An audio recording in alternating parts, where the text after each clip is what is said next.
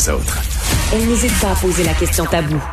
Elle dit ce qui doit être entendu et questionne ce qui doit être adressé. Elle provoque les débats et soulève les réflexions. Geneviève Peterson.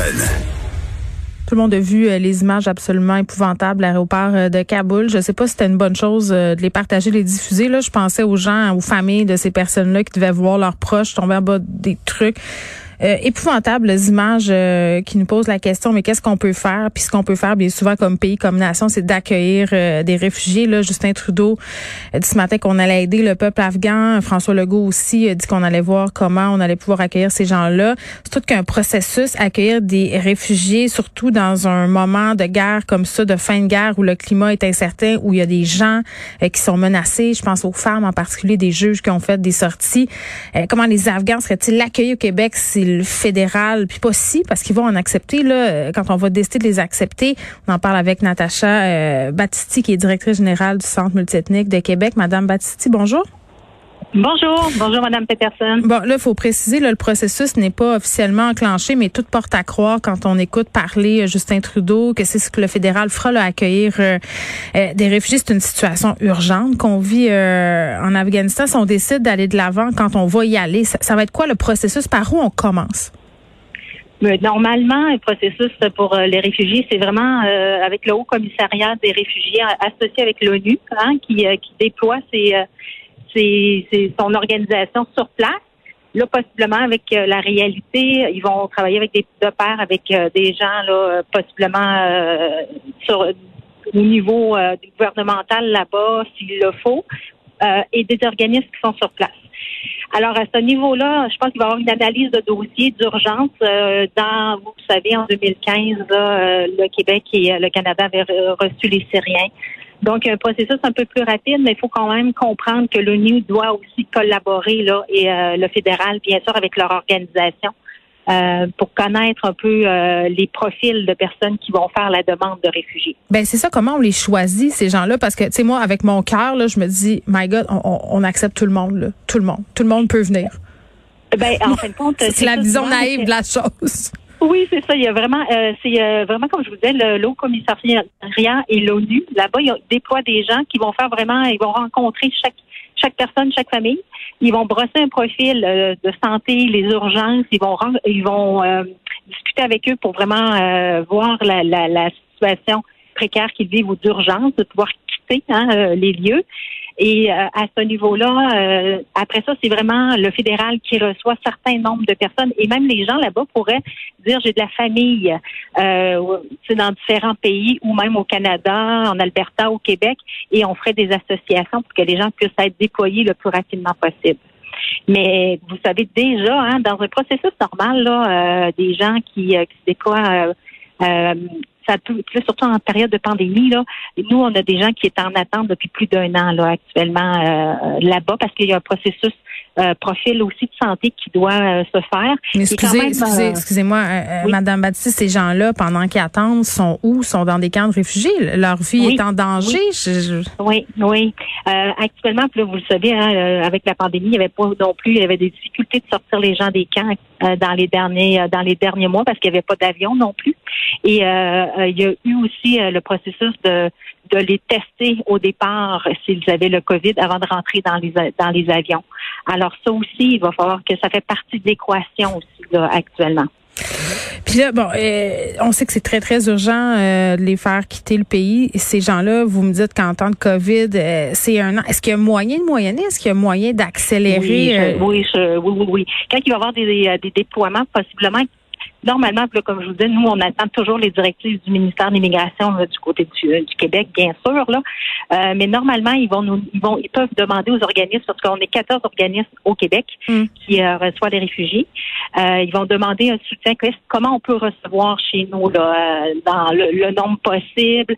quand on a eu, comme je, reviens avec l'histoire des Syriens, mais il y a eu aussi le soutien de la Croix-Rouge à cette période-là aussi. Donc, c'est pas seulement donner la responsabilité aux organismes sur le terrain mais aussi il va y avoir euh, un, soutien là, des autres partenaires associés. Et nous, à Québec aussi, on a des partenaires là, qui vont pouvoir nous aider, là, autant par rapport à la mm. clinique santé des réfugiés et autres partenaires là, pour l'hébergement euh, à court terme. Ben, on va y revenir euh, sur le rôle que vous jouez, mais avant, j'étais curieuse de vous entendre parce que François Legault a dit euh, le Québec veut aider le peuple afghan, il faut savoir combien on va en accueillir. Combien on comment on décide ça, combien on accueille de réfugiés dans un pays, dans une province, le savez-vous?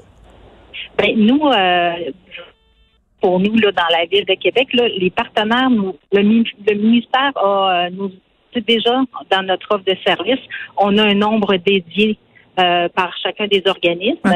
Euh, nous, le, nombre euh, actuel que nous avions, on appelle ça notre cible annuelle là, pour les réfugiés. Pour les réfugiés, c'est 273 personnes que nous avons, que le ministère accepte que nous recevons. Cependant, c'est déjà arrivé dans des années exceptionnelles que nous avons reçu près de 400 personnes. OK. OK, ben, ben c'est ça.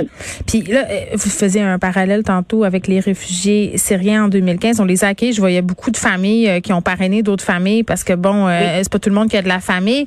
Euh, là, ça va être quoi les principaux défis des réfugiés afghans? Parce que je pense pas qu'il y a une super grande diaspora afghane au Québec. Là, faut que ces gens-là soient accueillis. Ils parlent pas souvent français. Là, c'est pas comme d'autres types d'immigration. Comment ça se passe quand quand quand ils débarquent ce monde-là? Ben peu importe, hein, euh, c'est pas seulement le, de ce peuple-là, mais il y, en a d'autres. La langue est différente. Mhm. Donc, on a vraiment nous un service euh, d'interprétariat, euh, de soutien dès leur, de leur, dès l'arrivée de ces personnes-là qui parlent d'autres langues. Là. on a des interprètes qui vont les suivre tout au long du processus d'intégration. Et s'ils ont des besoins de santé, aussi le CIUS, la capitale nationale, a sa banque d'interprètes et d'autres organisations aussi qui en ont pour soutenir l'intégration.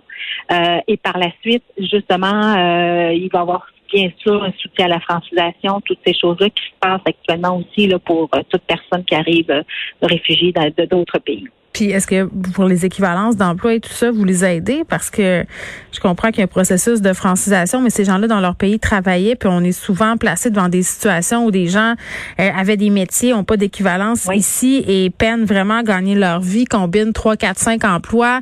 Euh, les femmes se ramassent euh, plus de travail, doivent s'occuper des enfants. C'est comme si, OK, oui, ils étaient en danger dans leur pays, on les amène ici, mais ils sont plongés dans la pauvreté, dans la précarité. c'est pas juste de leur mettre un toit sur la tête puis mm-hmm. d'avoir du cash pour manger. C'est que ces gens-là puissent avoir une vie décente, puissent participer à la vie citoyenne. Comment vous contribuez à ça? Nous, dans le fond, on travaille, euh, il y a tout euh, le processus d'employabilité avec d'autres partenaires. Mm.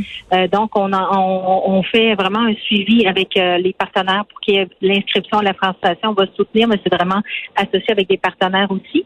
Et il va y avoir vraiment un profil, c'est sûr que des métiers hein, qui fait partie des ordres, que eux ont vraiment des, des, des, éléments de directive mm. différentes. Donc, c'est peut-être là, comme vous dites, là, la, la, possibilité des personnes qui avaient des, des carrières dans leur pays, mais rendu ici, on a, euh, on a, il y a des directives à partir de mm. chacune des ordres et des emplois là en particulier. Oui, mais on sait que c'est des euh, chasses gardées, euh, Madame oui. Madame Basti, parce que tantôt, je vais pas faire un mauvais parallèle, mais on manque de gens en santé, on manque de gens un peu partout. je pense qu'il y a bien des réfugiés, peut-être afghans, qui ont des compétences médicales, qui seraient très heureux de prêter main forte. Puis il y a des ordres qui veulent rien savoir. Puis souvent, c'est justement pour des raisons de chasse gardée, parce que la, la formation en tout cas, je sais pas si c'est le cas avec l'Afghanistan, mais la formation est quand même similaire. Hum. Puis comme vous dites, là, je pense que là, c'est d'ouvrir le discours, on d'échanger avec euh, ben les, différents groupes. C'est sûr que je pense que la pandémie aussi a fait ouvrir certaines portes euh, qui n'étaient pas ouvertes avant. Euh, c'est sûr qu'on pense rapidement aux préposés aux bénéficiaires, mais les, infirmières auxiliaires. Donc, il y a d'autres. je pense que la, la pandémie a un peu ce modèle-là. Oui. Ben, je vais pas tomber dans le ah, cliché, là, mais le chauffeur Uber médecin, là, ça m'est déjà moi-même arrivé dans le poignet de trois, là. Fait que, tu sais, je veux dire, tu dis, OK. Puis il y a pas de sourd métier, là, mais cette personne a des compétences qu'on pourrait utiliser, tu sais. Puis là, ben, il conduit un Uber. Puis c'est correct, là, de conduire des Uber dans la vie, mais quand tu es médecin, ce qui serait le fun, c'est que tu puisses pratiquer la médecine. Sans. Oui. Oui. Puis d'avoir un chemin, là, d'apprentissage. Ben, c'est ça, un pont. Oui. Puis pourquoi, euh, puis pourquoi ça marche pas? Là, à ce niveau-là, il faudrait vraiment parler avec quelqu'un plus du ministère de l'Éducation. oui, mais vous le savez, vous êtes sur le terrain, ils vous parlent, ces gens-là, ils vous le disent. Oui, oui, tout à fait. Mais c'est vraiment là, hein. nous, on est vraiment, euh, c'est là euh, qu'on se retrouve devant nous. Nous, on est sur le terrain, vous avez tout à fait raison. Euh, mais il y, a, vraiment des éléments par la suite qu'il faut débattre un peu mm. plus haut euh, au niveau politique, euh, au niveau des partenaires associés. Et on a eu, juste pour vous rappeler une situation, l'été passé, en lien avec les demandeurs d'asile et l'accès à la francisation. Oui. On a travaillé avec notre ministère à nous, Migration, qui a aussi dû s'asseoir avec le ministère de l'Éducation pour débloquer le mm. entendu Bon, Donc, euh, il faut vraiment faire ces chemins-là. Madame Batisti, le son, euh, le son s'en va. en même temps que l'entrevue se termine. Non, c'est pas, pas grave. Vous êtes prêts euh, à les accueillir, ces familles afghanes. On aura certainement l'occasion de s'en reparler de, de cet accueil-là. Natacha Batisti, qui est directrice générale du Centre multiethnique de Québec, le Canada et le Québec qui se préparent possiblement, sans aucun doute même, à accueillir des réfugiés afghans.